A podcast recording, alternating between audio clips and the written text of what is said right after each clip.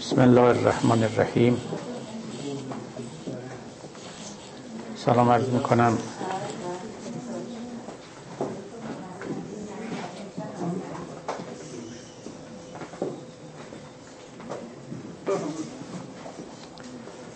بسم الله الرحمن الرحیم. سلام عرض می‌کنم خدمت دوستان و سپاسگزارم از تشریف آوردنشان. یک هفته مجلس ما تعطیل شد و اکنون به عنایت الهی و توفیق او جلسه بعدی رو تشکیل داده ایم. چند مقدمه کوتاه قبل از ورود در مصنوی عرض می‌کنم.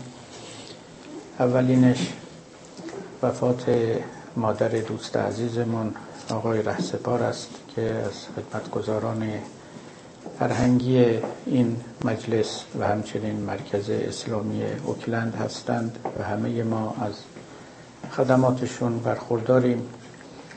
در چند روز اخیر خبر ناگوار و تلخ وفات مادر مکرمه ایشون خانم سلیمه اکبری رو شنیدیم. من شخصا به ایشون تسلیت ارز کردم. اینجا هم حضورا تسلیت عرض می کنم و همدردی همه دوستان رو به ایشان می رسانم و از خداوند برای ایشون آرزوی صبر و آرامش دارم. همچنین برای اون مرحومه مکرمه در گذشته هم آرزوی آمرزش داریم و امیدواریم که در پناه حضرت حق و اولیاء حق جای شایسته خود رو باز یابد و مشمول رحمت جاودان و بیکران حق گردد. اما مطلب دوم اینکه در دو روز گذشته سالگرد وفات پیامبر بزرگ اسلام بود.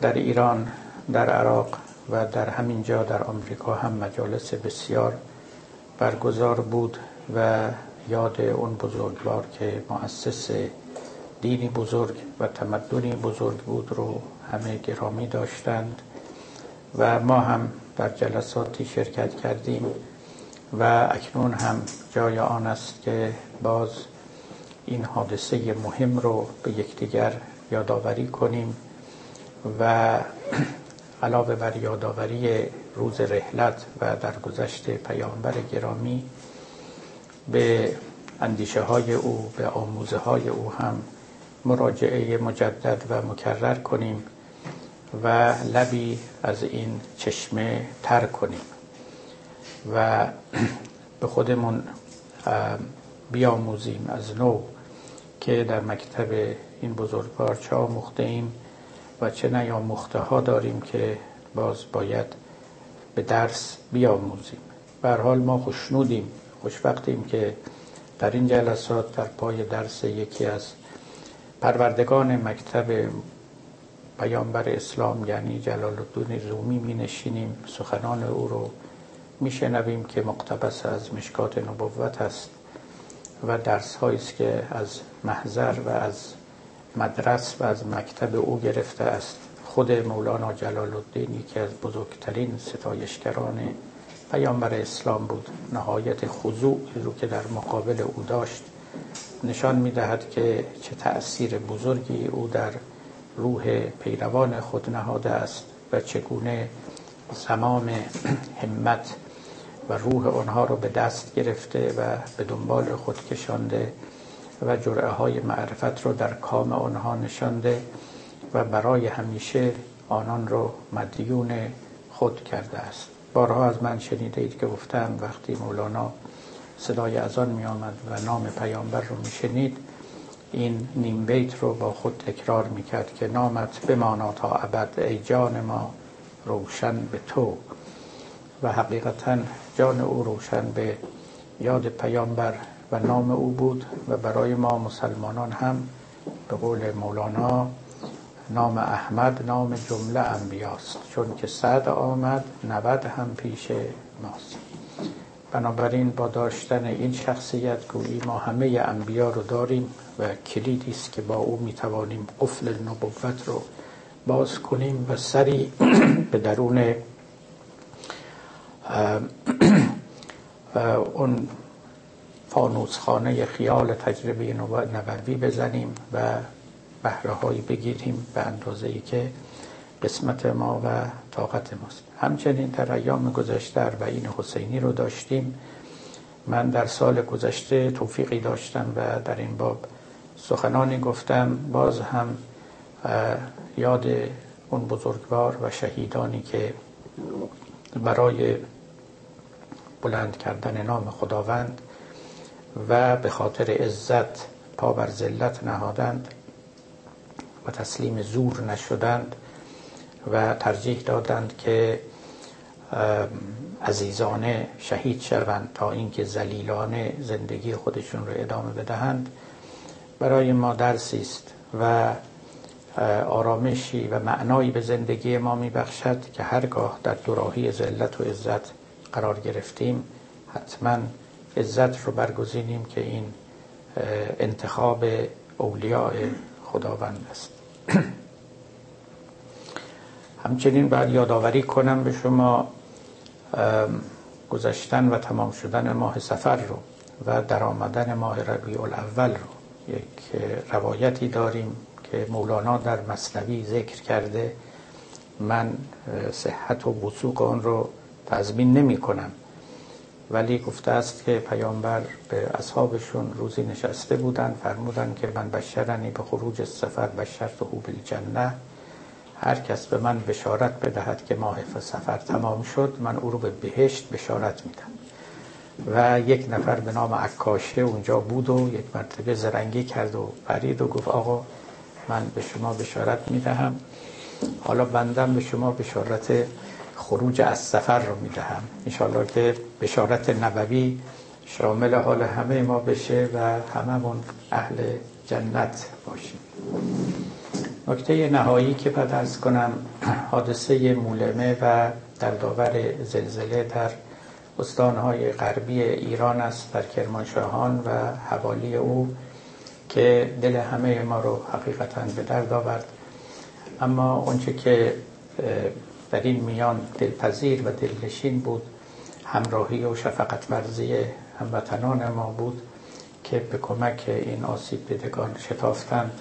این کمک ها باید مداوم باشه به حالت هیجانی و مقطعی نداشته باشه و حقیقتا در کشورهایی مثل ما باید بدانیم که ما خودمون باید به داد خودمون برسیم. خودمون باید به درد خودمون برسیم. و اونقدرها نمی‌توانیم به دستگاه های پرفساد و پر اختلاس دولتی تکیه کنیم. اگر هم بیایند و کاری بکنن با کمال تأسف نیمه کاره نااستوار سست و به درد نخور یک ظاهر سازی و رها کردن و به خدا سپردن و عاقبت هم دستخوش چنین مصیبت ها و چنین آفت ها شدن. مرگ البته حق است. و بالاخره آدمی در زلزله نمیرد به نحو دیگری میمیرد. لذا اصل این که به هر حال در کل این جهان و در نظام خلقت خداوند مرگ رو نهاده است موجب گله ای نباید باشه. جهان این چنین خلق شده است و خداوند تدبیری و نقشه خاصی داشته. اما اینکه آدمیانی که می توانند از آسیب پذیری خودشون بکاهند نکنند یا کسانی که موظفند چنین کنند به وظیفهشون قیام نکنند اون البته دردآور است. در این حال از این جور حوادث به هر حال باید عبرت هم گرفت و صورت این دنیا بی وفاست غیر قابل اعتماد است. این چیزیست که همیشه ادبای ما گفتن آدم شب سرش رو با هزار آرزو زمین می‌گذاره ممکن هرگز خورشید فردا رو نبینه.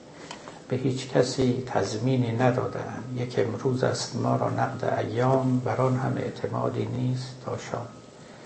آدم صبح که بلند میشه انتظار رسیدن به شام داره. شام که میخوابه انتظار رسیدن به صبح داره. اما در بسیاری از موارد انتظار این انتظارها تحقق پیدا نمی‌کنه. حالا خواه زلزله بیاد خواه چیز دیگری بیاد.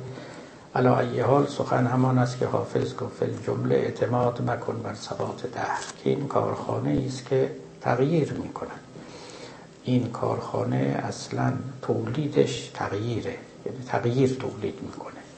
ثبات تحویل کسی نمیده و این تغییرها انواع و اصناف و اقسام داره لذا اونچه که تحت نام بیوفایی دنیا مینامیدند نه فقط بیوفایی مردم و یاران آدمی بود بلکه بیوفایی نظام و ساختار این عالم که هیچ چیزی رو باقی نمی‌گذارد و چنان میگذرد و میگذراند و به پیش می‌برد که به طور فرات عینی آدمی می‌بیند که صحنه عوض شده است و ماجرا ورق خورده است. باری حادثه تلخی بود و برای بازماندگان ما آرزوی آرامش داریم.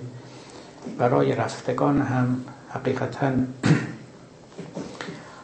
به اونها می‌گوییم اگه صدای ما برسه که تلخ و شیرین این زندگی رو رها کردید و رفتید و به هر حال به دیاری رفتید که همه ما روزی باید به اونجا بیاییم و برسیم. لذا گرچه از یاران جدا شدید اما دوباره به هم خواهید پیوست. آرزوی ما این است که در جوار رحمت حق بیارمید که از رنجهای این جهان بسی آرامش بخش تر است.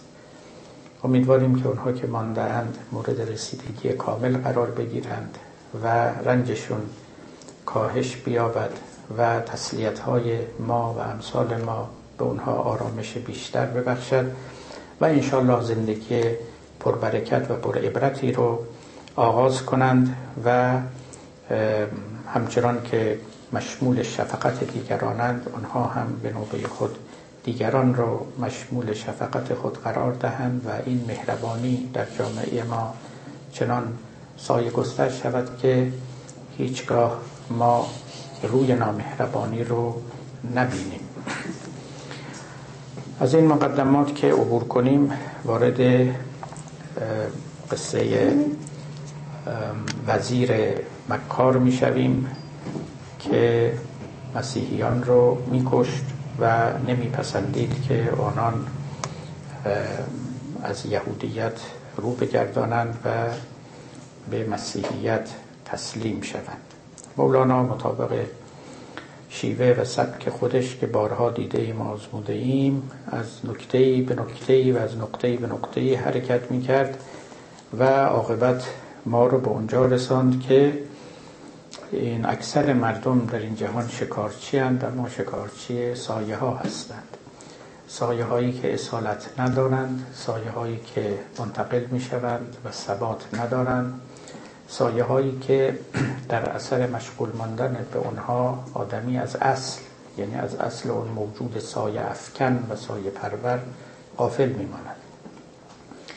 کلمه سایه مولانا رو کشاند به سوی یعنی تداعی کرد یک نکته دیگری رو با اون که اولیاء خداوند سایه های خداوند بر روی زمینند.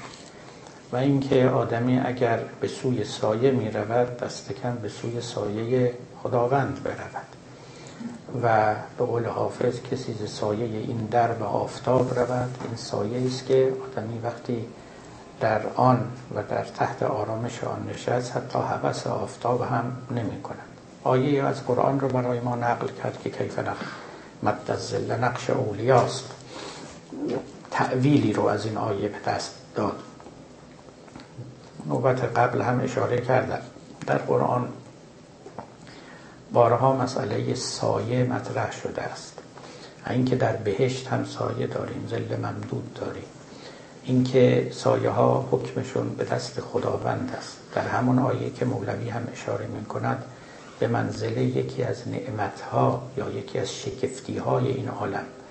به سایه اشاره می رود که نمی بینی علم تره الی ربک کیف متزل. خدا چگونه سایه رو گسترده است؟ و اگر می‌خواست اون رو نگه می داشت ولو شاء لجعله ساکنن سایه رو از حرکت باز می ایستاند و او رو ساکن می‌کرد بعد این سایه که پیش می رود اونگاه رفته رفته خداوند اون رو پس می گیرد. ثم قبضناه الینا قبضا یسیرا. اشاره کردم که مفسران معانی دلچسبی از این آیات به دست ندادند. و همین اشاره مولوی هم باعث شد من باز به تفاسیر مختلف مراجعه کنم.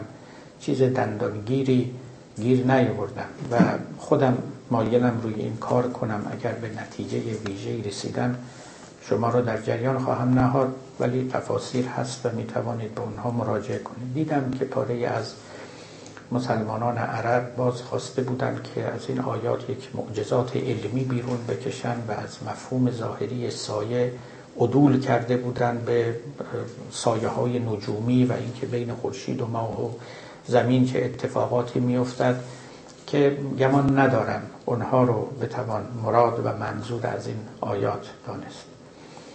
مولانا هم دول از معنای ظاهری آیه کرده و اون رو معنا کرده است به اینکه سایه خدا یعنی اولیاء خداوند. اینها سایه های خداوند در روی زمینند. حالا در گذشته به پادشاه ها می‌گفتن زل الله به علما هم می‌گویند آیت الله. در حالی که اگر این کلمه زل الله رو در جای خودش بخوایم به کار ببریم با تعبیری که مولانا دارد باید به اولیاء خداوند بگوییم به علما به علمای راستین به پارسایان بگوییم. ولی خب پادشاهان شدن زل الهی. علتش هم این بود که به هر حال درک سلطانی از خداوند اینکه خداوند سلطانی است سلطان و سلاطین است شاهنشاه است شاه شاهان است. این گونه درک اجازه می‌داد که اونها پادشاهان رو سایه خدا بدانند. یعنی یک نیمه خدا یک شبه خدا بر روی زمین که قدرتهای او رو دارد و می‌تواند به طور خودکامه و مطلق الانان در امورات مردم تصرف بکند زور بگوید مرگ بدهد حیات بدهد و امثال اینها. اگر اون درک سلطانی از خداوند نبود دیگه به سلاطین زل الله نمی گفتن می بینید که حتی نامگذاری های ما حتی لقب هایی رو که ما به این و اون می دهیم اینا چگونه می تواند در چگونه می تواند نشانه از درک ما از خداوند باشد؟ یک بار اینجا براتون گفتم که هگل یک نکته خیلی بدی و بلیغی داره و می‌گوید که زندگی آدمیان بر الگوی درکی است که از خداوند دارند شاید امروز این مفهوم برای ما چندان معنادار نباشه چون خصوصا در آمریکا در اروپا در جوامعی زندگی می‌کنیم که دین مثل گذشته نقش محوری ندارد. حتی ولی حتی همین امروز هم اون کلام صادق است. باری اولیاء خداوند که سایه خداوندند و البته خداوند موجودی است که به خود او دست ما نمی‌رسه اما به سایه هاش می‌رسه. اشاره کردم که این اولیاء خداوند مجازی و در از بر سبیل تعارف نیست که سایه خدا نامیده می شود واقعا خدا هستند سایه خدا هستند یعنی نزد اونها رفتن و نشستن نزد خدا نشستن است. زیر سایه خدا نشستن است. و اشاره کردم که هر که خواهد هم نشینی با خدا تا نشیند در حضور اولیا. هر کسی که می‌خواد کنار خدا بنشینه بره کنار اولیاء خدا بنشینه. هیچ فرقی نمی‌کنه. یا به تعبیری دیگه اگر خداوند می‌خواست از مقام الوهیت تنزل پیدا کنه و پایینتر بیاد و در جهان ما لباسی و جامعی برتن کنه همین به شکل اولیاء خودش در می آمد لذا اولیاء الهی دریاچه هایی هستند که خبر از اون دریای بزرگ می دهند و در کنار اونها نشستن عینا نشستن در حضور خداوند است و حضور اونها همون حضور خداوند است. یعنی اونها به وضوح نشان می‌دهند و حکایت می کنند از حضور الهی. من قبلا این رو در بحث هایی که از در باب اقبال می کردم یادآوری کردم الانم فقط می‌گویم و میگذرم. گفتم گذشتگان حضور خداوند رو در اولیایش از جنس ولایت می دانستن این اصلا نام ولایت بود و بیشتر از جنس نوعی از اوصاف و صفات بود که در اولیاء خدا می دونستن مثل اینکه اینها وحی می گیرند یا آینده رو می‌دانند یا یک اسرار و رازها و علومی رو در باب جهان می‌دانند و یا مشمول رحمت خداوندن شفقت دارند کرم دارند این اوصاف الهی رو دارند که همینطور هم هست. ولی خداوند به حال آینه خداوند است و صفات الهی رو داره. متا اهمیت در این است که ما کدوم صفات الهی رو بشناسیم یا بر کدام آنها انگشت بگذاریم. من اینجا اشاره کردم که در عرفان جدید اگر بخوایم عرفان تازه داشته باشیم دو صفت دیگر خداوند رو که گذشتگان ما بزرگان ما مشایخ ما مثل مولانا کمتر به اونها توجه کردن اونها رو باید از زیر گرد و خاک بیرون بکشیم. یکی صفت مختاریت خداونده دوم صفت خلاقیت خداونده. اینا هم اوصاف الهی هست در اینها هم هیچ کسی شکی نداره. اما همه رفتن به دنبال اینکه خداوند سمیع است بصیر است علیم است کریم است رحیم است که اونها هم درسته. ولی یک ولی الهی فقط این نیست. فقط واجد این اوصاف نیست. اگر آینه جمال حق است این صفات رو هم باید داشته باشه. لذا ولی خدا کسی است که خلاقیت داره نوع آفرین است. این یکی از اوصاف مقفوله الهی. یکی دیگه همینه که مختاره. ما خصوصا بر این صفت اختیار در روزگار حاضر در جهان مدرن باید به قوت تأکید کنیم و به هیچ وجه قفلت نورزیم. برای اینکه چنان که گفتم عرفان ما تصوف ما بسیار مستعد کشخانی است و این استعداد رو هم خود این متصوفان ایجاد کردن. این گناهش رو به کردن کسی نمی‌گذاریم. مستعد کشخانی است که آدمی رو به صفر برسانند اختیار او و عقل او رو بستانند یعنی به شما بگویند کمان که زواهر کلام بسیاری از اینها چنین دلالتی داره و به شما بگویند که اگر می‌خواهید بنده خوب حق باشید بنده باشید واقعا بنده شرمنده سرفکنده از دو چیزتون در درجه اول باید بگذارید. یکی از عقلتون یکی از اختیارتون. در مقابل معشوق اولا باید بگید که ما سر تسلیم فرود آورده ایم و بنده چه دعوی کند؟ حکم خداوند راست. خب این یکی. دوم این که عقلتون رو هم باید کنار بذارید. یعنی در مقابل او چون و چرایی نکنید. انتقادی نکنید. اعتراضی نکنید. خب این دو تا صفت رو که البته در لفافه ها و زرورق های زیبا می و با الفاظ بلیغ و فاخر از ما می ستاندن اینها رو ما باید بازستانی کنیم بازخانی کنیم. یک بنده خوب و مؤمن اون نیست که عقلش رو فدا کرده باشه و اختیارش رو هم قربانی کرده باشه. هیچ کدوم. بلکه هر دوتا رو باید با کمال و با قوت پس بگیره و از آن خود کنه. خدا یه بنده عاقل مختار می‌خواد. نه یک بنده بی عقل مجبور و سرفکنده و بدبخت و بی اختیار اما گفتم وقتی در عاشقی ما پیش میریم این عاشقی مستعد یک چنین کشفهمی است. و این کشفهمی رو باید دارو و درمان کرد. و الا عرفان ما آسیب دیده میمانه.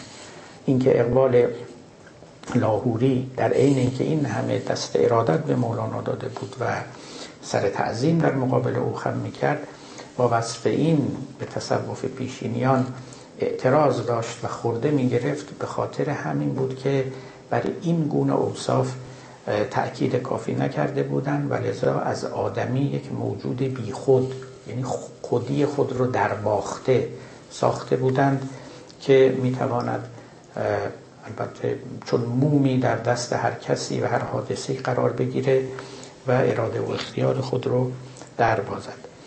باری مولانا اینجا به ما گفت که کیف مد زل نقش اولیاست کو دلیل نور خورشید خداست در این وادی مرو بی این دلیل لا احب الافلین گو چون خلیل. البته قبل اشاره کردم که این لا احب واجد نکته خیلی بدی و نیکویی است و اون که ابراهیم علیه السلام نگفت که من افول کنندگان رو قبول ندارم. یا به اونا اعتقاد ندارم. گفت اینا رو دوست ندارم. بنابراین افول کننده اصلا شایسته دوستی نیست. و چون شایسته دوستی نیست شایسته پرستش هم نیست شایسته الوهیت هم نیست. و چنان که مرحوم آقای تبا تبایی هم در تفسیرشون آوردن اصلا خدایی که آدمی اون خدا رو دوست نداشته باشه خدا نیست. و نمی‌تواند او رو پرستش بکنه. حالا دین و الا الحب؟ آیا دین چیزی جز محبت است؟ و سرچشمه محبت ها محبت به معبود است. به خداوندی که ما او رو میپرستیم. لذا خدا را باید چنان بشناسیم که دوست داشتنی باشد. و این دوست داشتنی رو باید بپرستیم. این خدا پرستیدنی است بسیاری از مردم چون که در روایات آمده خداوند رو چنان میپرستند که یک برده ارباب رو از تازیانه او میترسند از شمشیر او میترسند این عبادت اجراست همطور که در روایات است یک نوع عبادت دیگه هم داریم که عبادت تاجران است که به خاطر پاداش. ولی یک عبادت دیگه داریم که عبادت احرار است این آزادگان. آزادگانی که هم از ترس آزادن هم از سود آزادند و خداوند رو به خاطر دوستی میپرستند و به او عشق میورزند. خب لا احب الافلین گو چون خلیل روز سایه آفتابی را بیاب دامن شه شمس تبریزی بتاب. شاید اشاره کردم مولانا مجموعا در مصنوی سه جا از شمس تبریزی یاد کرد پیشتنداری می‌کرد و نام شمس رو نمی برد و همونطور که در ابتدای دفتر اول دیدیم گفت فتنه و آشوب و خونریزی مجو بیش از این از شمس تبریزی مگو. این رو می‌دانست که ذکر شمس تبریزی و نام او رو بر زبان آوردن بیدار کردن یک فتنه است.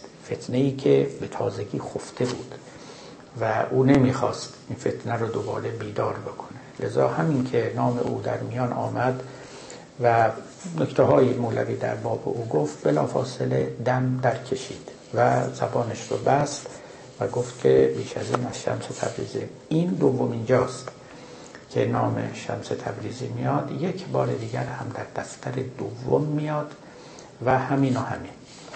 حالا ممکن است اشاراتی به شمس در جاهای شده باشه اما دیگه نام سریح او بر زبان مولانا نمیاد. دلیلش هم همطور که گفتم این است که اولا از فتنه پرهیز می‌کرد. ثانیا به تعبیر خود مولانا در مصنوی مولوی خیشتندار بود آموزگار بود درس می‌داد و نمی‌خواست که شور و هیجان بر او غلبه پیدا بکند. اون به اصطلاح شوریدگی های عاشقانه که در دیوان شمس داریم. اما دیوان شمس فراوان هر جا به مناسبت بی مناسبت نام شمس بر زبان مولاناست. حتی غزل هایی که تخلص شمس هم نداره یا خطاب به اوست یا درباره اوست. به هر حال او کسی نبود که بتواند از یاد و نام شمس قافل بمانه اما در مصنوی بر زبان نمی آورد اون رو می پوشاند و فتنه و آشوب و خونریزی ایجاد نمی کرد در دفتر دوم هم باز به یه مناسبتی و یک تداعی که برای او حاصل می شود یعنی باز کلمه شمس باز کلمه آفتاب بر زبان مولوی جاری میشه. اونجا هم نمی‌دونیم به چه سببی انان اختیار رو از دست میده و می‌گوید مشرق خورشید برج قیرگون آفتاب ماز مشرقها برون. کلمه شمس و آفتاب مطرح میشه. میگه بله این خورشید رو که داریم مغربش برج قیرگون است در شب فرو می رود ولی آفتاب ما ز مشرق ها برون. آفتاب ما مغرب و مشرق ندارد فراتر از این هاست.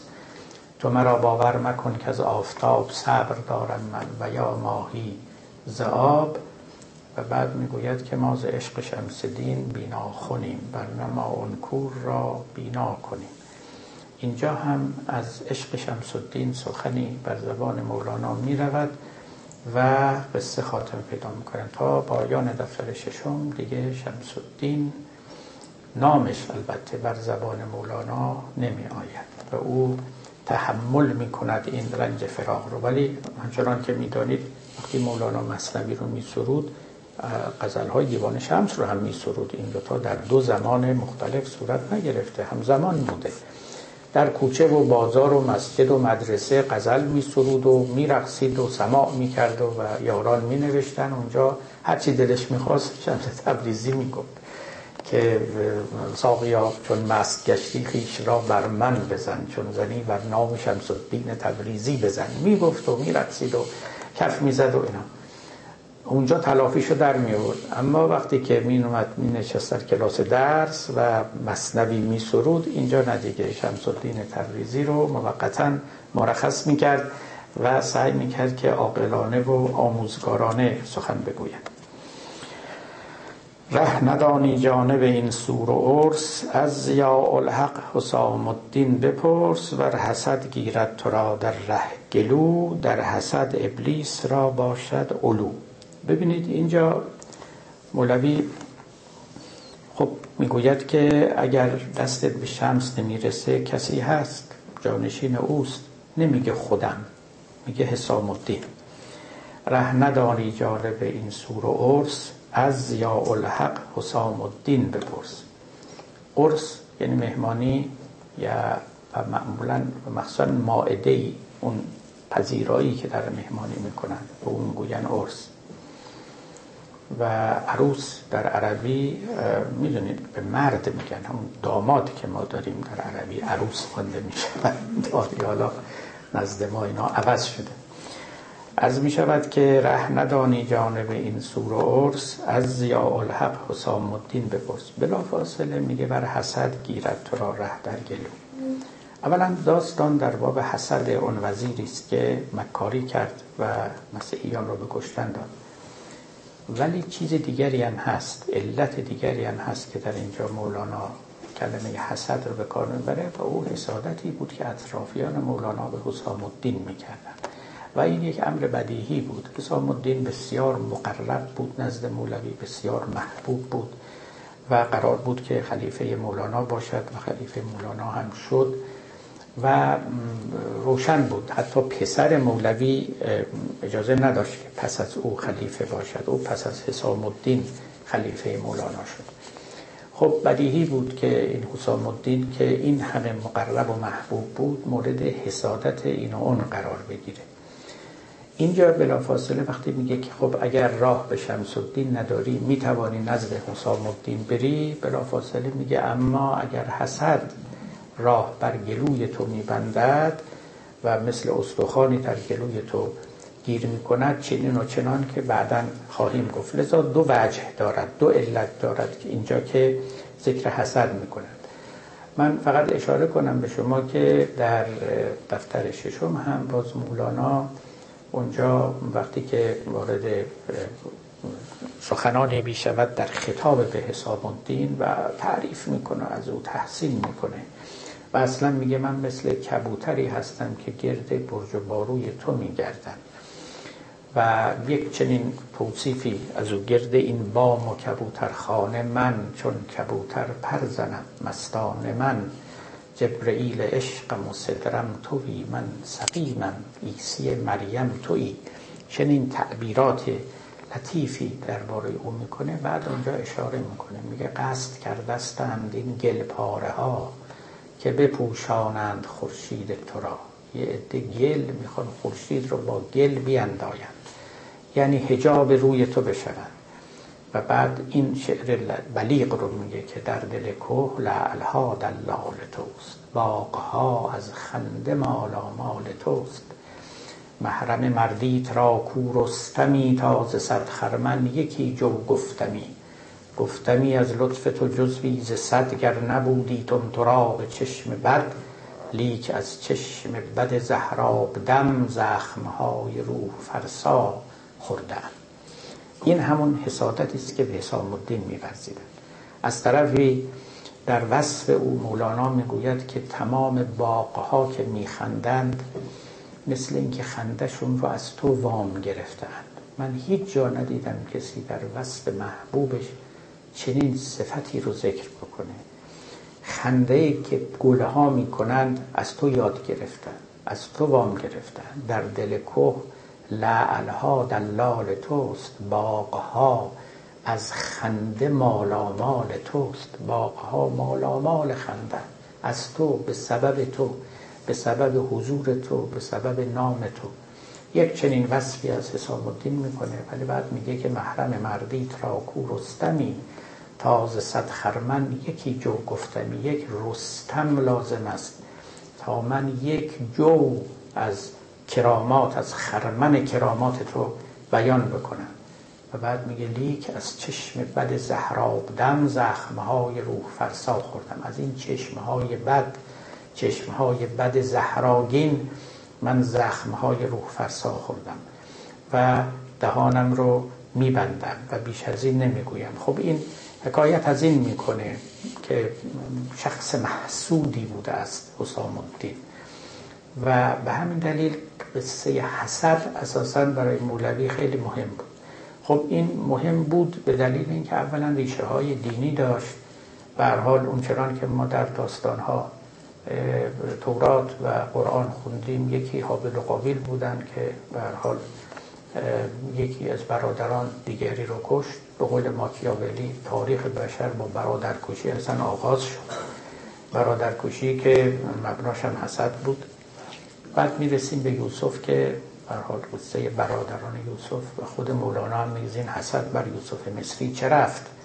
این حسد اندر کمین گرگیست زفت. اونجا هم بیان می‌کنه که این حسد اون بلاها رو به سر یوسف آورد و تا زمان خودش. پاره از مخالفت هایی که با مولانا می‌شد اینها رو معلول حسد می‌دانند در میانه دفتر سوم که همه آشنایی دارید من هم یادآوری کردم در مواضعی و مواردی قصه رو مولوی آغاز کرده و در میانش خبرهایی به گوش او می‌رسه که مولوی می‌گوید که پیش از این که این قصه تا مخلص رسد دود گندی آمد از اهل حسد.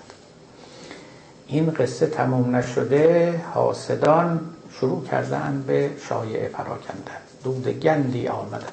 من نمی رنجم از این لیکن لگد خاطر ساده دلی را پی کند. من نمی رنجم اما می ترسم که این شایعات در عده مؤثر بیفته و خاطر اونها رو پی کنه مکدر کنه یا اونها باور کنن پادی از این سخنانی یا و ناسواب رو. و بعد دیگه ادامه می‌دهد سخنانش رو. پس ببینید این قصه حسد ظاهرا یه حاله بود که دور زندگی مولانا رو گرفته بود خودش رو شاگردانش رو احباب و اصحابش رو. بسیار هم به نظر من طبیعی و مقبوله. یعنی می‌توان دید. خب مولوی مردی بود که از کمالات بسیار برخوردار بود که یک پاره از هزار پاره اون کمالات رو اطرافیانش نداشتن. حتی علمای زمانه نداشتن. عوام که به جای خود. به علاوه مولوی خودش همیشه این رو میگه در مصنع اشاره داره. میگه افراد به چیزی که فکر می‌کنن می‌تونن برسن حسد میورزن. به چیزی که فکر می‌کنن فکرشو نمی‌کنن اصلا حسد نمیورزن. می‌گوید که ما آدمیان هیچ وقت به خدا حسد نمیورزیم. برای اینکه ما می‌دونیم ما که خدا نمی‌تونیم بشیم. خدا حسد بورزیم به خدا که چی؟ اصلا در خاطرمونم خطور نمی‌کنه. اما میگه آدما به آدمای دیگه حسد میورزن. یه کسی که مالی داره مکنتی داره جمالی داره کمالی داره علمی داره آبروی داره. میگن منم شاید بتونم اینو داشته باشم. لذا حسد میورزن. خب در مورد مولانا هم همینطور. علمایی که هم دوره او بودن داستانهاش رو هم آوردند که ضرورتی نداره نقل کنیم. این است سبب این که اینقدر بر حسد مولوی تکیه می کند بر حسد گیرد تو را در ره گلو در حسد ابلیس را باشد علو. یا قلو هر دوتا رو میشه خون. قلو یا علو. اینجا مولانا کار ابلیس رو هم حسادت میدانه و می‌گوید که او به آدم حسادت ورزید و سجده نکرد. کوز آدم ننگ دارد از حسد با سعادت جنگ دارد حسد عقبه ای زین صعبتر در راه نیست. عقبه یعنی گردنه. عقبه ای زین صعبتر در راه نیست. ای خنک اون کش حسد همراه نیست. سختتر از این می‌گوید که ما گردنه ای نداریم. از این باید آدمی بتواند عبور بکنه و به جای اینکه به دیگری حسد ببره سعی کنه کمالی رو در خودش ایجاد کنه. خدا رحمت کنه مرحوم آقای جعفری رو مرحوم محمد تقی جعفری رو. یه بار خب بارها من نزد ایشان می‌رفتم و با هم گفتگوهای بسیار داشتیم.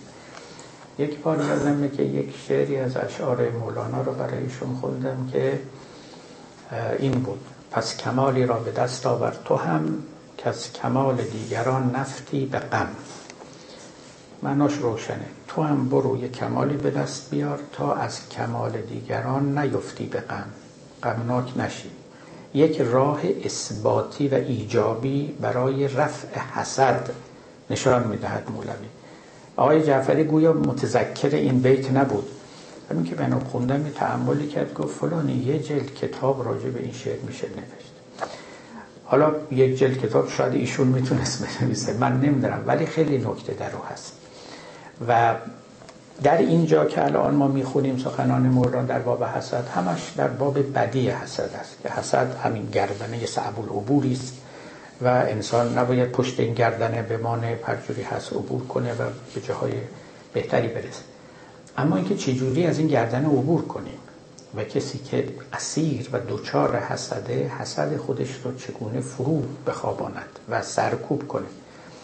خب فقط اینکه بداند این صفت بدی است کافی نیست. این دانستن نمی‌تونه علاج کامل بشه. ببینید در علاج بدی ها ما یکی علم رو داریم این خب روش سقراطی است. سقراط معتقد بود اگر کسی واقعا باور کنه که یه چیزی بده حتما انجام نمیده. او می‌گفت اینی که بعضی ها میگن که ما می‌دونیم این کار بده و انجام میدن اینا بی خود میگن. اینا واقعا قبول ندارن که اون کار بده. یعنی اون معتقد بود. علم یقینی به قبح یک عمل آدمی رو از او باز میداره. خب ببینید یه نظریه ابطال ناپذیری دیگه. هر وقت کسی کاری رو کرد ما میگیم این معلومی که علم یقینی نداشته با قبح اون عمل. و اگرم نکرد خب میگیم بله لابد حالا به علم یقینی. مثل اون طبیبی که میگن پیش کرده بود که مریضش به یک مرض مهلکی میمیره. هر وقت این مریض می‌شد و خوب می‌شد می‌گفت خب این مرض مهلک نبوده دیگه که این نمرده. وقتی هم که مرد میگه خب پس من پیش بینیم درست بود پس معلومه که مرض مهلک بوده. اینجوری همه ما می‌تونیم طبیب بشیم. می‌دونید پیش بینی کنیم برای افرادی که به مرض اونجا هم همینطوره. اما علمای اخلاق فقط به این قصه علم و آگاهی تکیه نمی‌کردن. همیشه مثلا شما به کتاب کیمیای احیاء العلوم دیگر کتاب های اخلاقی مراجعه کنید. وقتی که رزیلتی از رضائل رو برمی شمارن و بعد راه علاجش رو نشون میدن اولش البته راه علمیه. یعنی همین که شما بدانید این کار بده و چرا بده و نتایج سوءش چی هست و چی نیست. اما بعدش سعی می‌کنن یه راه ایجابی هم نشون بدن. مثلا فرض کنید غزالی تو نوشتاش میگه اینایی که شجاعت ندارن یا شجاعت کم دارن یا آدم ترسوان خب البته ما در باب فضیلت شجاعت برای اینها میگیم. این خوبه ولی بیش از این است. اینا برن در روزهایی که دریا طوفانی خودشون به آب بندازن. یعنی تمرین کنن واقعا. به اصطلاح تن به موج بسپرن و اینجوری خورده خورده خوفشون بریزه. نه اینکه فقط بنشینند و خب بگن شجاعت خوب است و این این کافی نیست. و بسیاری چیزهای دیگه. البته یکی از فقها به نام ابن جوزی که در نقد غزالی کتاب نوشته نوشته آقا این حرفا چیه شما این حرفا فقیهانه نیست. دریا اگر خطر داشته باشه اصلا ریسک کردن حرامه. نباید آدم خودش رو به خطر بسپوره حالا دیگه می‌بینید نظرهای فقیهان و علمای اخلاق و اینا کجا هست یا مثلا غزالی جا فتوا میده میگه شخص برای اینکه از چشم مردم بیفته و طالب تحسین اونها نباشه خوب گاهی یه کارایی بکنه که به نظر معصیت میاد. ولی معصیت نیست. تا مردم رو پارسا نشمرند و در حق و اعتقاد زیادی نورزن نیان دستشو ببوسن. میگه بیاد در جامعه های شراب آب بخوره. جامعه هایی که مخصوص است برای شراب. آب بخوره. این خب مردم فکر کنه داره شراب می‌خوره میگن مرد فاسقی است. اما اون این کارو بکنه برای اینکه ملامتش کنن. این همون شیوه های ملامتیگری است. باری خب در اینجا هم مولانا در جای دیگر مصنوی به ما یه راهی نشون میده. یه پس کمالی را به دست آور تو هم که از کمال دیگری نفتی یعنی نیفتی. نفتی به غم. در دیگری کمالی می‌بینی تو هم برو کسب کمال کن. تو تو هم اندوهناک نباشی. آدمی که تو خالیه به دیگران حسد می‌بره. حسد ببینید اینطوری که روانشناسا به ما گفتن معلول سه چیزه. یکی خودشیفتگی یکی بدخواهی و سومی زیادت خواهی یعنی این سه تا چیز رو شما کنار هم بذارید. یا بگید آدم های حسود رو برید ذهنشون و روحشون رو کاوش کنید این سه تا چیز رو با هم دارید. یکی اینکه یک کسی خیلی خودش دوست داره زیادی دوست داره خودخواه خودشیفته است. دوم اینکه بدخواه دیگری است. چون در حسد گفتن معنای حسد تمنای زوال نعمت از دیگری است. یعنی اینکه من نمی‌تونم ببینم شما یه چیزی رو داری میگم حالا که منم ندارم شما هم نداشته باشی. اینجوری میشه دیگه. فرض کنید شما مالی دارید کمالی دارید علمی دارید آبرویی دارید احترامی دارید. من می‌بینم من که ندارم. تمنا می‌کنم آرزو می‌کنم. گاهی هم ممکنه این آرزو در مواردی به عمل بیاد که اون دیگه وارد یک رزیلت بدتری میشه. دوست دارم تمنا می‌کنم که اون نعمت از شما هم گرفته بشه. شما هم بی کمال و بی نعمت و بی احترام و بی آبرو بشه. خب این بدخواهی هم پیشه و زیادت خواهی یعنی اینکه من به اون چیزایی که دارم هم قانع نیستم. می‌خوام بیشترم داشته باشم. مال شما هم داشته باشم. مال اونم داشته باشم. من فقط داشته باشم. دیگران نداشته باشم این نامش می‌شود حسادت. سه تا چیز بد سه تا رزیلت وقتی که در کنار هم می نشینند و با هم جمع میشن. حسادت رو تولید می‌کنن. خودشیفتگی زیادت خواهی و بدخواهی نسبت به دیگران. ببینید این رو باید ما جدا کنیم. حسادت رو از دو تا صفت دیگه یکی قبطه خوردن است و دیگری غیرت ورزیدن است. چون این تعبیرات گاهی در کنار هم گاهی هم به غلط مترادفن به کار می‌برن. قبطه خوردن یا به فارسی رشت بردن درش آرزوی زوال نعمت نیست. من نمی‌خوام اون چه که شما دارید از دست بدید. دوست ندارم شما رو توهی دست ببینم. اما میگم کاش من هم می‌توانستم چنین کسب کمالی بکنم. ای کاش منم صاحب چنین فضیلتی بودم. این رو میگن رشک بردن که اگر انگیزه نیکویی برای آدمی باشه البته صفت خوبی است. اما اگر به جایی برود و به حسد تبدیل بشود البته رزیلت است. یک امر دیگر هم داریم یک مقوله دیگری به نام غیرت غیرت ورزیدن. این غیرت ورزیدن نه حسد است و نه قبطه است یک چیز دیگری است. اما چون مخصوصا در زبانهای اروپایی واژه معادل غیرت ما نداریم و همون واژه حسد رو همون جلسی یا جلو به فرانسه به کار می‌برن. اینجاها یک خلط های هم صورت گرفته است. ببینید غیرت به معنای این استش که آدمی نعمتی رو یا یک امر نفیسی رو از دست یک نااهلی بیرون بیاره یا نپسندد که به دست یک نااهلی بیفته. شما نگاه کنید فیلسوفان ما مثل ابن سینا مثل مرحوم شاخ الدین سهروردی اینا عینا این مطلب رو دارن در کتابشون. میگن که این مطالب نفیس فلسفی ما رو به هر کسی ندهید غیرت بورزید. اینها بعضی شایسته نیستن این مطالب رو بخونن بد می‌فهمن. میرن اینها رو تضییع می‌کنن حروم می‌کنن. علم رو به نااهلان یاد ندهید. نااهل فقط هم کسی نیست که کش فهمه کسی که سوء استفاده می‌کنه. همون که مولوی گفت که تیغ دادن در کف زنگی مست به که افتد علم ناکس را به دست. تیغ به دست زنگی مست بدی بهتر از اینکه علم رو به دست یک نادان ناکس سو استفاده چی بدید؟ که برود و تخریب بکنه. مثل امروز دیگه علم یعنی رازهای طبیعت به دست کسانی افتاده که کاش بمب هم می‌سازن این همونه دیگه. افتاد علم نادان را به دست.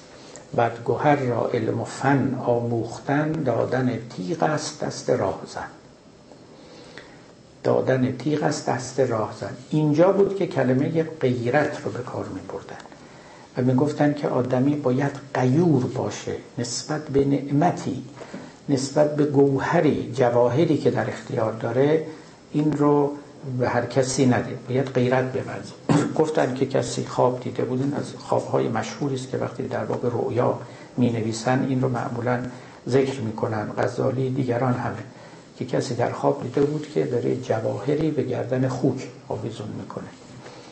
و فردا رفت پیش یک معبر خواب و خوابش رو گفت. او هم بهش گفت که تعبیل این خواب این است که شما داری علم رو به نااهل یاد میدی. جواهر رو به گردن خوک آویزان می‌کنی. یعنی چیزی رو در جای نامناسب خودش مینشانی. یک گردنبند طلا رو به گردن خوک نمی آویزد. خب این همین مطلبه. لذا غیرت غیر از حسده غیر از قبط است. و اینا هر کدوم جای خودشون رو دارن. ما در فارسی کلمه غیرت رو فقط اولا یه امر مردانه گرفتیم ثانیا در نسبت با زنان. و همسران میگه مرد نسبت به همسرش غیرت میورزه. و بعدم به طوری که نه که در ادبیات فرنگی هم نیست امروز من دیدم که خیلی ها از همین فمینیست ها از این کلمه غیرت بدشون میاد. میگه این رو به کار نبرید چون این یک چیز مرد سالارانه پدر سالارانه فلان. خب ببینید مرد یعنی آدمی نسبت به هر امر شریفی غیرت میورزه. حالا نزد مردم ما مردان ما این بوده که همسرشون رو خیلی شریف می‌دونستن نسبت به اونا غیرت میورزیدن. اینا را جرمی نداشتن اشکالی هم نداشته این کار. اما اینکه فقط این باشه خب این البته نه همچین انحصاری وجود نداره. بالاخره نسبت به هر امری باید غیرت آدم نسبت به وطنش هم غیرت میورزه. یک کسی بیاد وطن شما رو اشغال بکنه. این درست همون موضع غیرت ورزیدنه. یعنی اینکه چیزی که به دست نااهل بیفته نباید گذاشت به دست نااهل. و امثال این حرفا. یا مثلا کلمه ناموس باز نزد ما امروزه فقط به زن اطلاق میشه. یه ناموس من. در که ناموس لغتا هر امر محترمی رو می‌گویند. هر امر محترم. مال آدمی ناموس اوست وطنش ناموس اوست. خب همسرش هم ناموس اوست فرق نمی‌کنه. اما اینکه اینا اینجور معانی انحصاری پیدا کرده چیز غریبی است. و در خود مصنوی بارها کلمه ناموس بکاره یک جا هم معنی زن و همسر و اینا نمیده. عشق ناموس ای برادر راست نیست. بردر ناموس ای عاشق مایست میگه عاشق همه چیز خودش رو فدا می‌کنه. ناموس نداره اصلا. ناموس نداره. خیلی کلمه بدی است. اصطلاح امروز. یعنی شریفتر از معشوق چیزی ندارد. عشق ناموس ای برادر راست نیست. یا های ای فرعون ناموسی مکن. ناموسی کردن یعنی ناز کردن. یعنی خود رو رفیع و شریف وانمود کردن. های ای فرعون ناموسی مکن. تو شغالی. هیچ تاووسی مکن. پیش تاووسان اگر پیدا شوی عاجزی از جلوه و رسوا شوی. حالا بریم دنبال حسد. این رو هم باز به شما عرض بکنم. این حسد خب سر اصطلاح رشته دراز است. در خب روانشناسی روانکاوی فرویدی کلا زنان رو واجد حسد می‌دونن. در ادبیات فارسی ما هم همینطوره. در فرهنگ عامه ما هم همینطوره. حسادت رو بیشتر شعن زنان می‌دانن. غیرت رو بیشتر شعر مردان می‌دانن. خب اینا هم عللی داره. در روانکاوی فرویدی معتقدن جناب فروید معتقد بود که خب بالاخره زنان نسبت به مردان خودشون رو واجد کمبودی می‌دانن. همون چیزی که می‌گفت از کوچکی وقتی به خودشون نگاه می‌کنن به پسرها نگاه می‌کنن احساس می‌کنن که چیزی کم دارن نسبت به اونها و این حسادت در اونها پدید میاد و بزرگ میشن بعدها البته روانشناسان دیگری مثل خانم هورنای و اینا حتما دیدید. اینا بحثشون این است که نه این فرهنگ زمانه بوده که زنان رو حسود کرده. یعنی حسادت در اونها پرورده تر شده رشد بیشتر کرده به دلیل محرومیت های اجتماعی که بهشون می‌دادن. به دلیل اینکه نمیذاشتن به یک چیزایی برسن. و خب اگه برسن دیگه حسادت هم از میان رخت بر میبرنه درست همون که کمالی را به دست آورد. تو هم که از کمال دیگران نفتی به غم. من یادم این نکته تجربه شخصی خود منه که خیلی جالبه. خب می‌گفتن از قدیم که این خانم ها هر که پیش هم میشینن شروع می‌کنن به صحبت کردن و سر صدا کردن. ما هر وقت توی مجالس مذهبی می‌رفتیم هر چند کلمه که اون واعظ می‌گفت یکی دو تا تشر به خانم ها می‌زد پشت پرده که ساکت باشید فلان. فقط وقت روزه خوندن بود که روشو می‌کرد به اون به پشت پرده. می‌گفت حالا خانم ها شما حالا خدمت کنید. حالا نوبت شماست. تا اونجا هی می‌گفت ساکت باشید اینا. یه باری من یادمه که دختر من مدرسه می‌رفت. درخواست کرده بودن که اولیا برن جلسه اولیا و مربیان بود. من رفتم. مادرش نرسید بره. چند تا پدرانم آمده بودن کمتر. بیشتر مادرها آمده بودن. خب مدرسه هم دخترانه بود و کل صحنه به دست خانوما بود. معلمام که همه زن بودن عرض می شود دخترها هم که بر خودشون مادرها هم همینطور. این چند تا آقایون رو کرده بودن توی اتاق. مثلا ما شاید 20 نفر بودیم. بقیه هیچی هم نمی‌دیدیم که توی مدرسه چه میگه. بلنگو گذاشته بودن. ما فقط میشتفتیم می‌گفتن خانم فلان اومدن سخنرانی کردن. بعدش خانم فلان من رفت رفتیم می‌گفتم آقایون همه با هم دیگه مشغول صحبت هیچ گوش نمیده. خب بدیهیه. وقتی یه دی رو پشت پرده می‌ذارین تمام از صحنه و از دیدن اونا رو هم محروم شروع می‌کنن با هم دیگه حرف زدن. و لذا همون جیغ و دادی که می‌گفتن از مجالس زنانه برمیخیزی اینجا از مجالس مردانه برمیخواست این شرایط اجتماعی واقعا خیلی مهمه. همه چیز رو به ژنتیک مربوط کردن و به نمی‌دونم روانشناسی دوره کودکی و نمی‌دونم لیبیدو و شهوت و نمی‌دونم غریزه و اون این چیزهایی که توی این روان شد واقعا اگر هم اونا سهمی داشته باشه که حالا شاید هم سهمی داشته باشه در شخصیت آدمی. ولی بیش از اونها به پرورده شدن آدمی به محیط آدمی به اکتسابیات آدمی بستگی داره. ببینید بچه ای که پیش پدر و مادری بزرگ میشه که در اینها می‌بینه حسادت رو این حسود میشه. این رو نمیشه نادیده گرفت. ما می‌بینه مثلا اینا به حرفشون عمل نمی‌کنن. یه چیزی میگن یه چیز دیگه. دروغ میگن.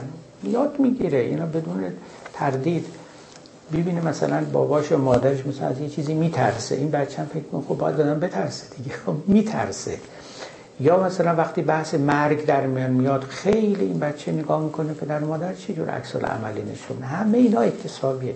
بسیارش اکتسابی است و ما قافلیم. بعدا فردا مخصوصا برای تبرئه خیشتن ما میگیم نه این چنین شد آنچنان شد و در ژن من این بود یا اون بود. از اینها یعنی باید خصوصا این جور استدلالا که بوی جبر میده تا حدودی باید پرهیز کرد. مقدار زیادش معلول شرایطی است که آدمیان در او زندگی می‌کنن باری خب ما اینجا خیلی چیزا شنیدیم دیگه. حالا هم بقیه سخنان مولوی رو تا پایان بخوانیم و بحث رو به پایان ببریم. بر حسد گیرد تو را در ره گلو در حسد ابلیس را باشد غلو. کوز آدم ننگ دارد از حسد با سعادت جنگ دارد از حسد. عقبه ای زین صعبتر در راه نیست ای خنک. آنکش حسد همراه نیست این جسد خانه حسد آمد بدان. که از حسد آلوده باشد خاندان گر جسد که میگه یعنی همین شخصیت جسمانی ما. گر جسد خانه حسد باشد ولیک اون جسد را پاک کرد الله نیک.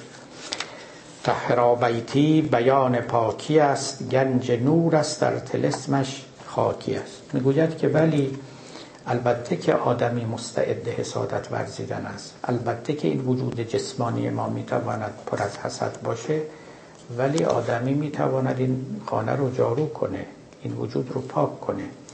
مثال می‌زنه البته این آیه‌ای که مولوی به او متمسک میشه آیه است در قرآن در سوره بقره خطاب به ابراهیم و اسماعیل است که و مربوط به خانه کعبه است که خدا طهرا بیتی آکفین و طائفین و رکع السجود خانه من رو پاک کنید پاکیزه کنید جارو کنید. برای راکعان ساجدان عبادتگران و غیره. کسانی که می‌خوان اونجا معتکف بشن کسانی که می‌خوان تواف بکنن خانه رو تمیز کن مولوی که خب معتقد از دل آدمی خانه خداست میگه این رو خطاب به خودمون ما باید بگیریم. وقتی که خداوند به ابراهیم میگه خانه منو پاک کن نظیف کن تمیز کن خب اینجا خانه خداست. این رو هم باید پاک کرد. این رو هم باید ابراهیم وار و اسماعیل وار دست به تطهیرش برد دست به تنظیفش برد. تحقیرا بیتی بیان پاکی است. اینکه خداوند گفت تحرا تطهیر کنید خانه مرا. بیان پاک کردن است یعنی معناش این است. گنج نور است در تلسمش خاکی است. بله ظاهرش خاکی است چه خانه کعبه و چه بدن ما ولی یه گنجی از نور در آن نهفته است. چون کنی بر بی حسد مکر و حسد زان حسد دل را سیاهی ها رسد. خاک شو مردان حق را زیر پا خاک بر سر کن حسد را همچو ما.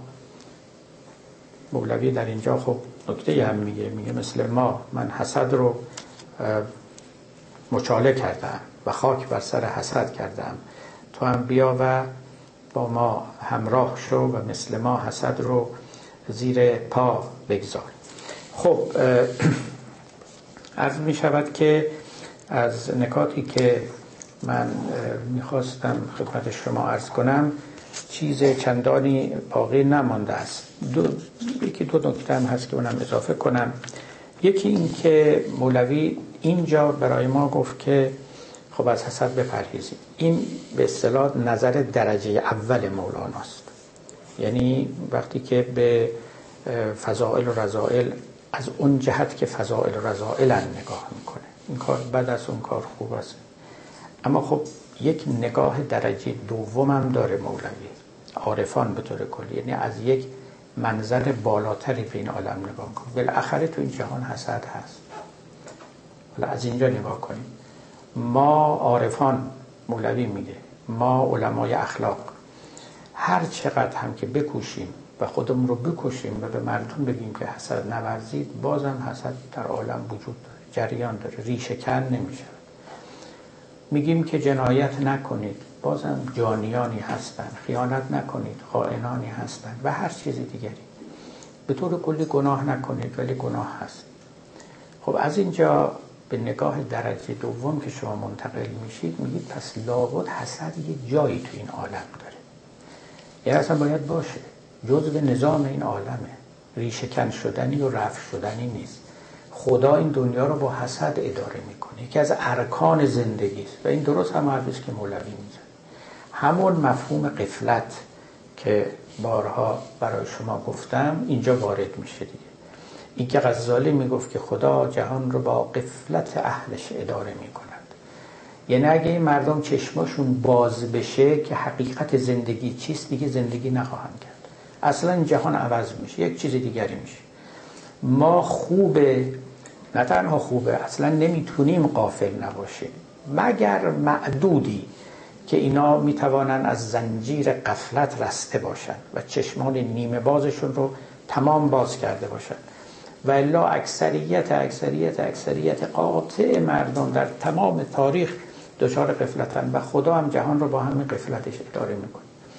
زان جهان اندک ترشح می‌رسد.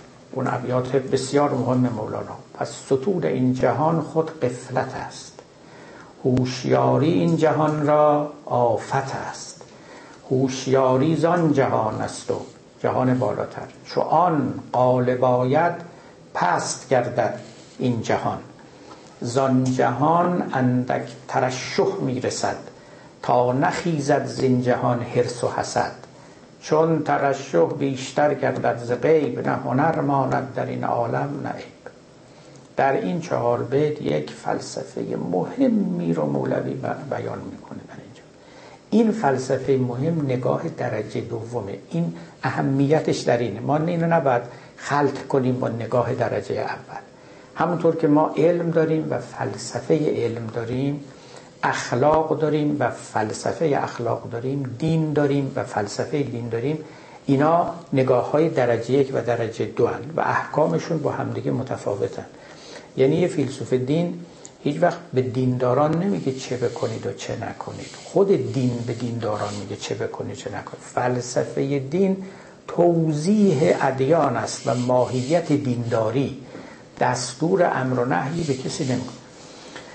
اینکه این جهان چگونه اداره می شود من حیث کل و با نظر از منظر خداوند. یک بحثه. یکی اینکه من تو زندگی شخصی یا اجتماعیم چه بکنم و چه نکنم کاملا یک مطلب دیگر است. توجه می‌کنیم کاملا یک مطلب دیگر است. در اینکه ما وظیفمون چیه و کار خوب چیه؟ کار بد؟ بله کار حسد ورزیدن چیز بدی است و یعنی رزیلتی است خصلت ناشایست و ناپسندی است. چنان که گفتم محصول سه امر ناشایست ناپسند است یعنی خودشیفتگی یعنی زیادت خواهی یعنی بدخواهی اینا همه در جای خود.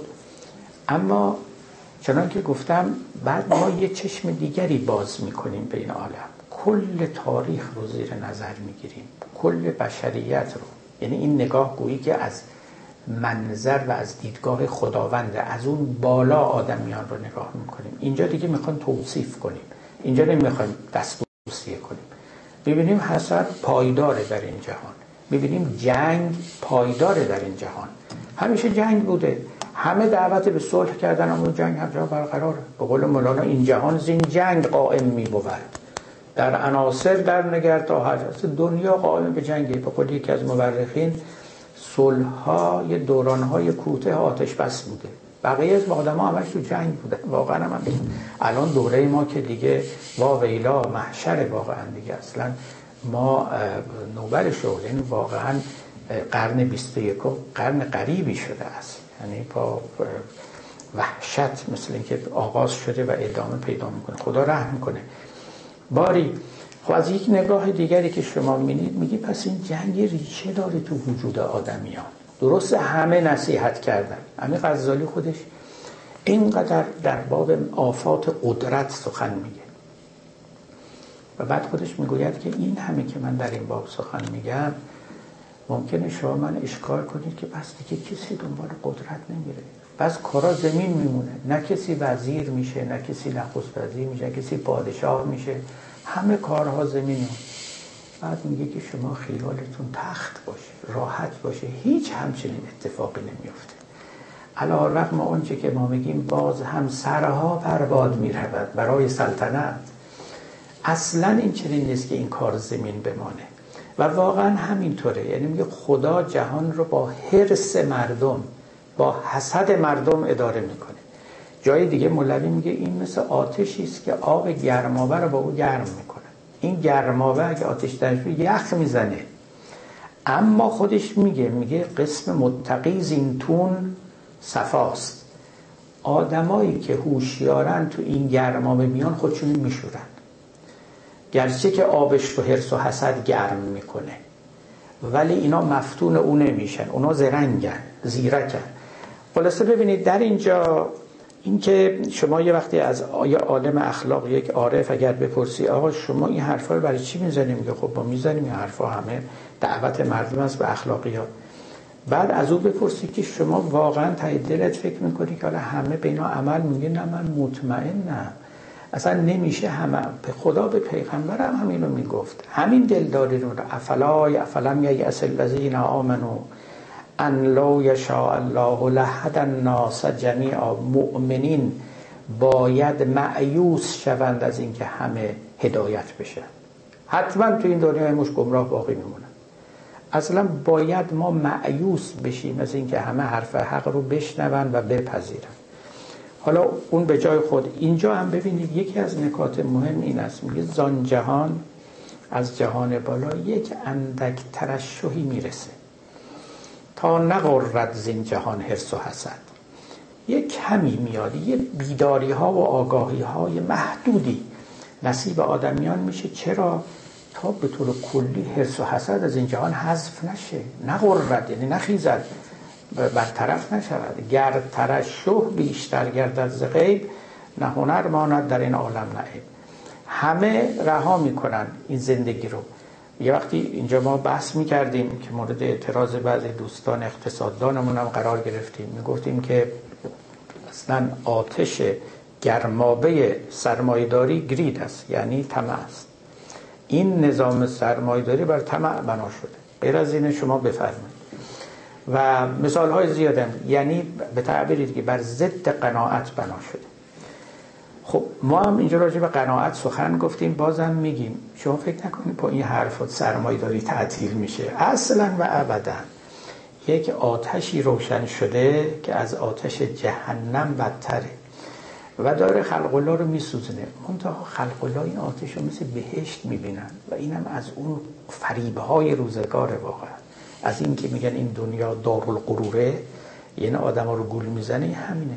دارالقرور لذا اینکه حسد چیز بدی است و بایدم گفت باید بگیم خود مولانا دست پسرش گرفت برد در قبرستان و با همراه می‌رفتن. گفت ببین پسرم بیشتر اینا که مردن از حسده اینا رفتن زیر خاک.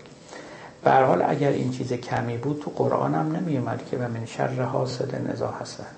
یک سوره ما در قرآن داریم. قل اعوذ برب الفلق من شر ما خلق و من شر غاسق اذا وقب و من شر نفاثات فی العقد و من شر حاسد اذا حسد. از شر حسد باید به خدا پناه ببریم. یکی این پناه می‌بریم. دومم صحبت حافظه. گفت قبناک نباید بود از تعن حسود ای دل. شاید که چو بینی خیر تو در این باشه. چرا؟ چون حسد تو این عالم گاهی خیر میرسونه گاهی شر میرسونه. یکی از ارکان این عالمه. جزو اون مشعله است که این جهان رو روشن نگه میداره و آب این گرما برای گرمه این مشعل فقط روز قیامت خاموش میشه. اما تو این دنیا این حسد در این حال کاربرد دوگانه داره. به بعضی ها خیر میرسونه بعضی ها شر میرسونه. لذا این خوشبینی که آدمی دارد به دلیل اینکه پس پرده رو نمی‌بینه خیلی آرامش بخشه که غمناک نباید بود از تن حسود ای دل. شاید که چو بینی خیر تو در این باشد. بله؟ از لعل تو گر یابم انگشتری زنهار صد ملک سلیمانم در زیر نگین باشد. خب دوستان گرامی رو به خدا مسپاریم تا نوبت آتی. و سلام علیکم سوال که که مولوی چرا از آدم ها چرا می‌رفته تو جمع آدم وقتی حسد و اینا بوده؟ اصلا یعنی یکم به چیزایی که میگه بیشتر می‌کنه که خودش باشه و اونایی که دوستشون داره و اینا دور برش باشن بعد برای چی جمع می‌رفته که کلی آدم های دیگه بودن که حسد بودن. یکی سوالی هم که بعد شما سوال بعدی هم که داشتم که شما میگین که خب آدم های اخلاق میگن که این کار رو بکنین خب خودشون هم می‌دونن اتفاق نمیفته خب از اون برم آدم بخواد به این موضوع اهمیت نده آخرش میشه که مثلا فرض کنید سیاست مداره همه بدترین ها میشن همه امیدمون به هم میریزه نمیشه که آدم هم اینا رو بگه که خب خوب انجام بدین ولی خب برای بقیه اشکال نده برن سری آدم دیگه برن دنبالش ولی بکنید که تعادل بین این برقرار بشه. بله. من سوال اولتون البته درست نفهمیدم. خب مولانا میون مردم بود. اتفاقا خیلی مردمی بود. یعنی اصلا نخبگران نبود. قبلا هم براتون نقل کردم. کسانی که پای درسش میمدن معمولا از افراد فرودست اجتماع بودن و افرادی که خب عالم نبودن فاضل نبودن حتی شاید خوشنام نبودن. به مولانا وقتی اعتراض می‌کردن که آقا اینا کی دور خودت جمع کردی؟ و اینا میان دور بر خودت. گفت والا اینا اگر عالم و بزرگی بودن خودم می‌رفتم خدمت اونا. حالا بعد نیست که اونا میان دور ما. چه اشکالی داره؟ اینطوری بود. مولوی آدم مردم شناسی بود. یعنی فقط به اطرافیان خودش نگاه نمی‌کرد. با خیلی هشت و نشت داشت. و این حسد رو به منزله یک بیماری در بسیاری از مردم تشخیص داده بود. و لذا ذکر می‌کرد و اون رو به منزله یک رزیلت میشناسون و احتمالا هم در جامعه که زندگی می‌کرده شاید خیلی هم قلیز بوده. ما خبر نداریم زیاد ولی به دلیل کسرت ذکر این صفت رزیله در اشعار مولانا شاید بتوانیم گمان بزنیم که احتمالا او آثار زیادی از این حیث رو می‌دیده و شاهد بوده و بنابراین در دفعش میکوشیده احتمالا. اما مطلب دوم ببینید نه اون بزرگانی که در مثل غزالی که در باب قدرت و آفات قدرت سخن می‌گفتن یه بار من اینجا خدمتتون گفتم مسائل خیلی پیچیده بوده در روزگارشون. اولا آلترناتیوی نداشتن. اینا همشون می‌دونستن و بلد بودن و گاهی هم می‌گفتن که شخص عادل باید حاکم باشه کار باید به دست نیکان باشه. اما در عمل می‌دیدن که این اتفاق نمیافته و عادلان کار به دستشون نمیاد و عرصه عرصه قلدری هاست عرصه بیرحمی هاست. هر که بیرحمتره می‌تونه سر کار بیاد می‌تونه دیگری رو پس بزنه. واقعا تو این شرایط اینا چه, چه باید می‌کردن؟ تشویق نمی‌کردن افراد رو که به طرف قدرت برید. اتفاقا تشویقشون می‌کردن که شما کنار بشینید. کارهای مردمی بکنید دستگیری بکنید از دیگران. دوم هم این که وقتی هم کسی به قدرت رسید سراغش نرید. نه به دستبوسش برید نه به دربارش برید نه از او خواهش و تمنایی بکنید. هیچ کدوم. کنار بنشینید. چون بسیاری از علما رو هم می‌دیدن که تا کسی سر کار میمد اینا سعی می‌کردن خودشون رو به دربار نزدیک بکنن و جبه های فاخر بپوشند و اسمشون رو در مجالس ذکر بکنند و از هم نشینان سلطان باشند. اینا رو هم تعن می‌زدن و مردم رو بر حذر می داشتن بیشتر از این هم نمی‌تونستن. شما سعدی رو ببینید. خب ما از او هم خیلی سخن گفتیم. بیشترین سخنش این است سلاطین که شما خوب باشید. عادل باشید. ولی از اون مردم میگه شورش نکنید. شورش نکنید. سر جاتون بنشینید. برای اینکه چه فایده از شورش کردن؟ یا کشته می شدن یا گیرم که قدرت رو به دست می گرفتن دوباره یه بیرحم قلدری می سر کار. تئوری برای سلطنت و حکومت وجود نداشت. دموکراسی نبود. خیلی وضع پیچیده و بغرنجی بود. اینا حالا ما می‌تونیم اینا انسان جایز الخطا بودن. می‌تونیم تردید کنیم در صحت سخنشون. ولی به نظر من در حسن نیتشون نمیشه تردید کرد. آدم های نیکخواهی بودن حسن نیت داشتن و به اندازه تشخیصشون می‌گفتن این عرصه اصلا عرصه بسیار خطرناکی است. اخلاقا سیاستا به لحاظ دینی به لحاظ دنیاوی. در عین حال اینم می‌دونستن که اگر یه حاکم خوبی سر کار باشه چقدر خوبه. و همین دلیل هم همین خلفای عباسی رو علا رغم فسادهای بسیاری که دربارشون داشت به هر حال احترام میگذاشتن. می‌گفتن یه نامی از پیغمبر به روی اینا هست. یک ادعای این رو می‌کنن که ما از سلاله پیامبریم و اینجور چیزا. خیلی هم خودشون می‌دونستن که اون داخل خبری نیست و اینا افراد فاسدی هم دربارشون پر از فساده بعد از اون که حتی همین هم نبود دیگه. شرایط اونها رو نباید نادیده گرفت. ببینید حالا ما کشور خودمون رو در نظر بگیریم. الان کشور ما به معنای واقعی کلمه حکومت استبدادیه. هیچی از استبداد کم نداره حکومت خودکام است حالا ظاهرا مجلسی هم هست و انتخاباتی ولی همه ما ماهیت اونا رو می‌دونیم. شما فکر می‌کنید آدم نیکخواه امروز چی کار باید بکنه در داخل حکومت؟ با این هزینه سنگینی که فعالیت های سیاسی داره. و با این مشکلاتی که وجود داره به طوری که اصلا معلوم نیست آلترناتیو کی خواهد بود. گذشتگان دقیقا همین مشکلات داشتن. من هرچی در باش فکر می‌کنم. یعنی اینکه در ایران مثلا فرض کنید حکومت بیفته. کی میاد جاش مینشینه؟ کی محتمله که به جاش بنشینه؟ آیا بهتر میشه؟ آیا بهتر نمیشه؟ آیا کشور تجزیه نمیشه؟ درست همین فکر که دست خیلی از اصلاح طلبان رو هم بسته. تا یه جایی پا پیش می‌گذارن. بیش از اون دیگه جلوتر نمیرن. برای اینکه احساس می‌کنن که بقیهش دیگه به دست اونا نخواهد بود و ممکنه که خرابتر از این میشه که هست. یا میگن که خوب ما یه بار انقلاب کردیم و دیدیم که انقلاب از توش چی میاد بیرون؟ حالا ما دوباره انقلاب کنیم که چی بشه؟ خیلی تصمیم گیری دشواری است و هر زمانه بغرنجی های خودش رو داره. عارفان ما به حال دیگه اونا که هم هر تمنایی رو کنار گذاشته بودن من جمله تمنای قدرت رو دیگه به قول اون شاعر گفت فکر عمر زاهد همه طی شد به تمنای بهشت. او ندانست که در ترک تمناست بهشت. بنابراین راه بهشت رفتنم پیداست.